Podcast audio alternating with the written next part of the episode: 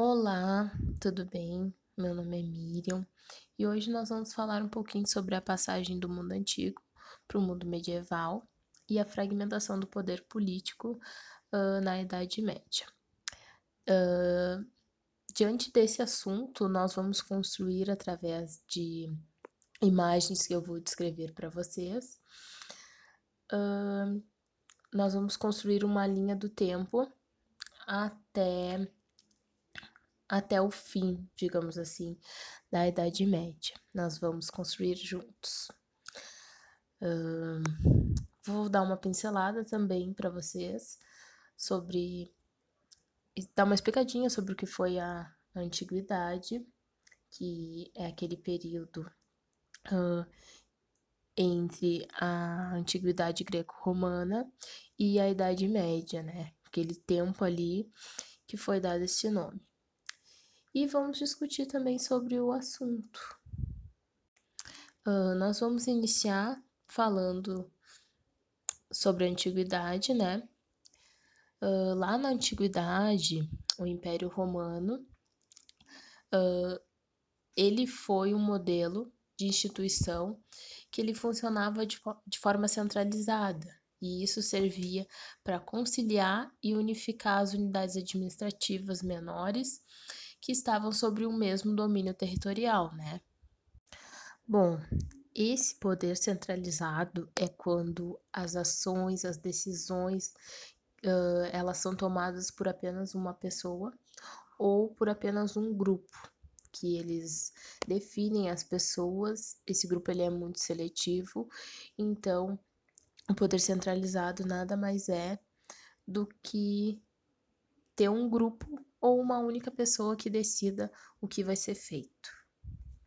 Bom, com isso, o Império Romano ele se tornou um grande exemplo, né, para muitos governantes, muitos governantes europeus, uh, pelo modo de administrar, porque a forma de administração desse povo, uh, ela foi conhecida como um exemplo de domínio, pois principalmente de domínio dos costumes étnicos e políticos culturais, né?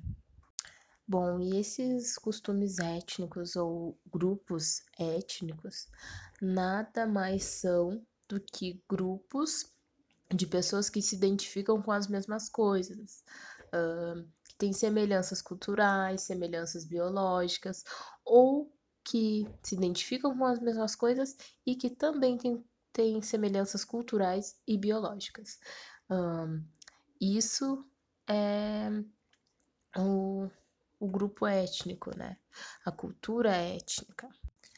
Bom, e a política cultural que eu citei também, uh, ela pode ser entendida como um conjunto de iniciativas, uh, de medidas de apoio, desenvolvidas pela administração pública, né, por instituições civil, civis, uh, por grupos comunitários, comunitários, empresas privadas, sempre prezando a perspectiva de orientar o conhecimento, a proteção, o estímulo do desenvolvimento.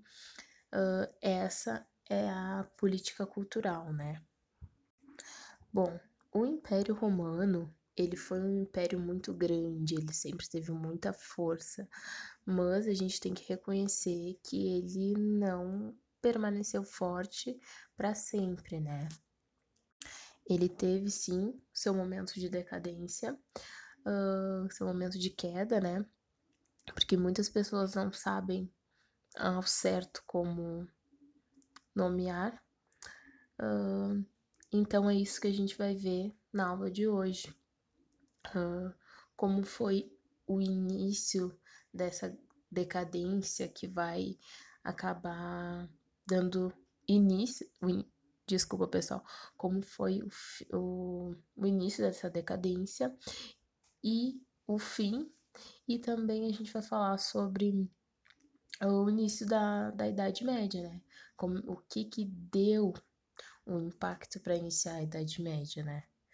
Uh, porque uma coisa que a gente tem que ter bem claro é que não foi uh, hoje estou no mundo antigo, amanhã acordei e estou na Idade Média.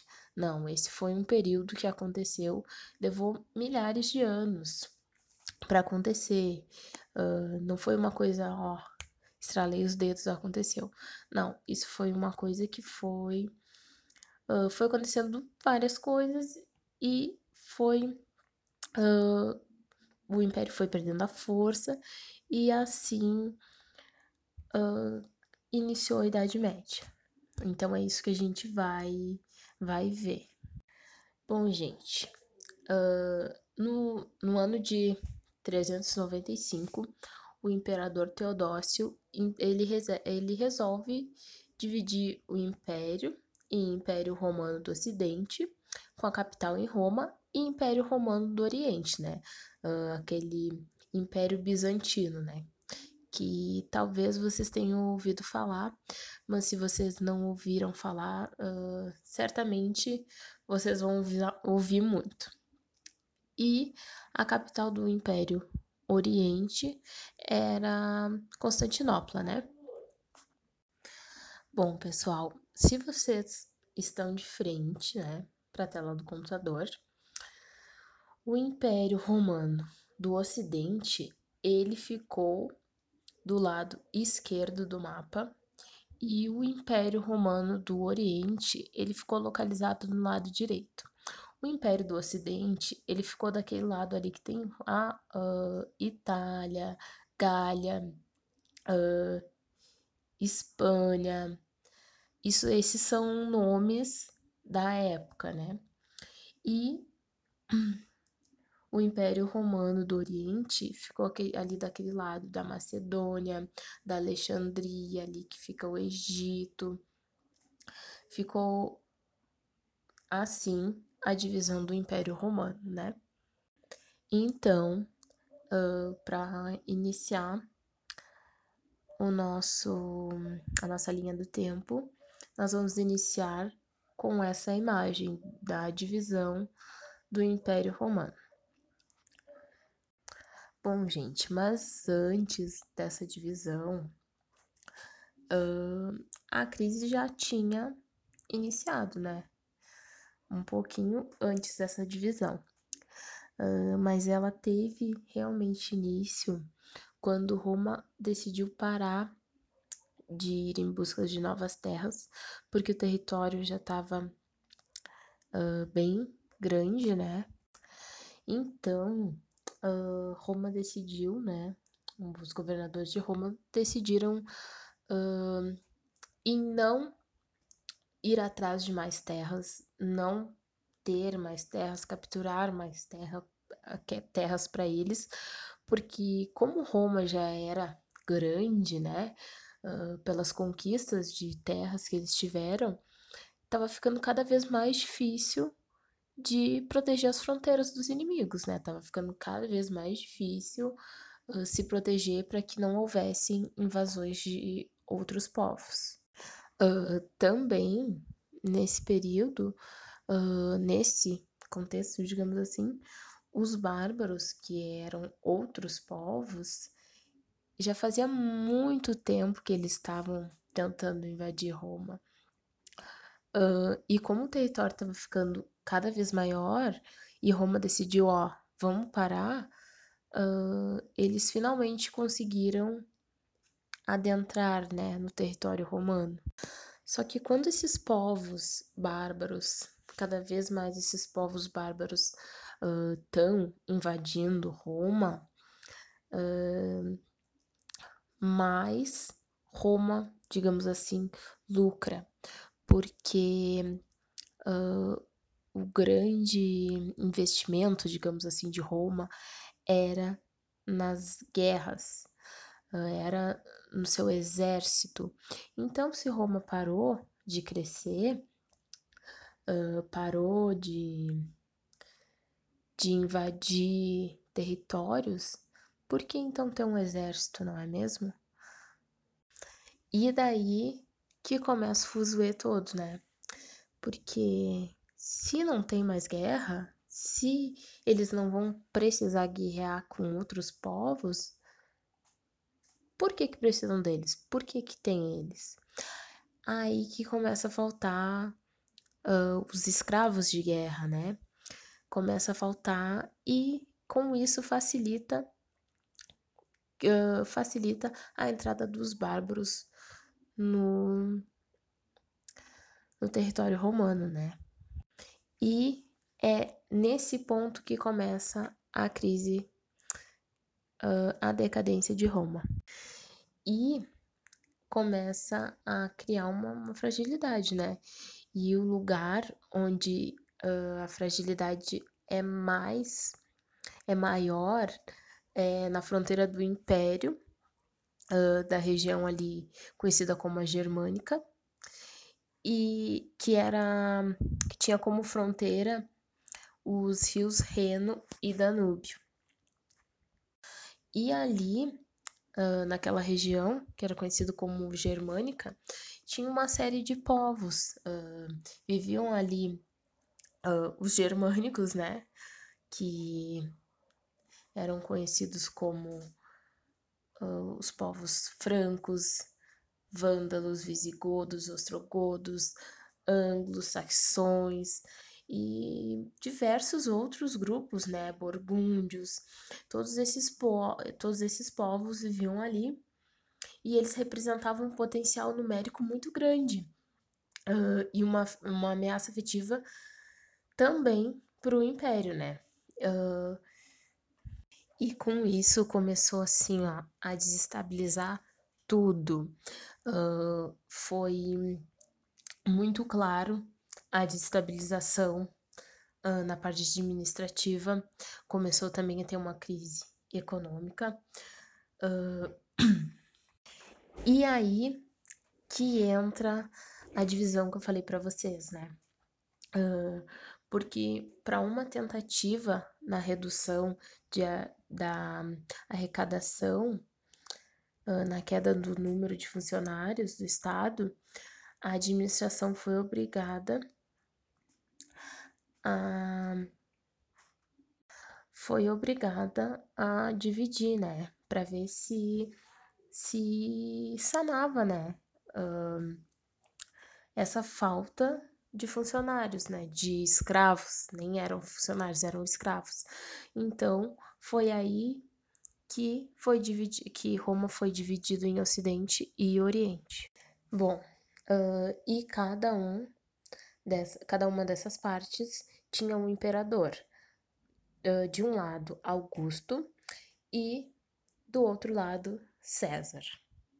Bom, essa divisão ela foi chamada de tetarquia uh, e ela não durou muito tempo, né? Ali no início do século IV, uh, teve o imperador Constantino. Ele disse: não, agora nós vamos juntar o império de novo.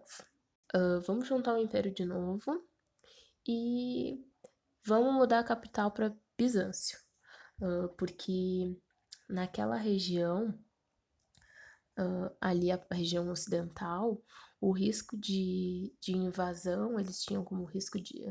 Como se o risco de invasão fosse maior, né? Então eles resolveram transferir a capital para Bizâncio, deixando ela mais protegida e também mais rica, né? Lá ele construiu uma cidade, né? E deu o nome da cidade de Constantinopla. Uh, durante todo o século IV, o império ficou ali com a sede em Constantinopla. Mas ali no final do século, como eu já tinha dito antes, repetindo, né, o imperador uh, Teodósio ele definiu assim, agora definitivamente, né, a divisão que colocou o Império Romano do Ocidente como capital em Roma e o Império Romano do Oriente, uh, que também era chamado como Império Bizantino, com a, com a capital em Constantinopla. Bom, com isso, uh, virou tudo uma bola de neve, né? uh, o império se debatia com as dificuldades administrativas e militares, e também os aspectos econômicos e sociais acabaram gerando uma nova realidade para esse povo, né? Uh, principalmente o declínio do comércio, uh, ele gerava uma decadência de toda a atividade urbana, né? Todo o pessoal ali que trabalhava na cidade sofreu essa decadência, né? Uh, e como o Império Romano ele acabou se tornando incapaz de manter a ordem, de manter a paz ali nas cidades, uh, os povos acabavam, as pessoas acabavam sendo alvo de ataques, eram roubadas, então viver na cidade acabou se tornando muito perigoso, né? E sem falar que a plebe, assim, ó, uh, passava um, passava fome porque uh, os alimentos acabavam faltando, né? Tinha alimentos, tinha entre aspas, né? Alimento para quem tinha mais e quem tinha menos se ralava porque só trabalhava.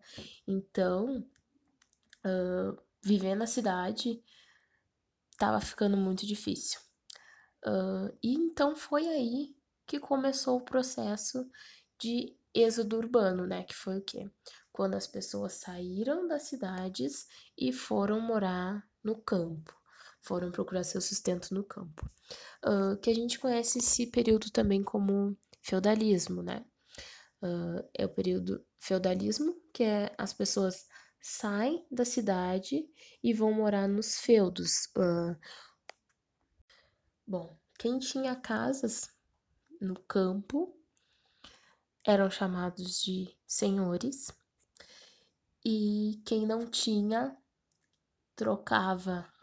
Uh, era mais ou menos assim: uh, tu me deixa morar nas tuas terras e eu trabalho para ti.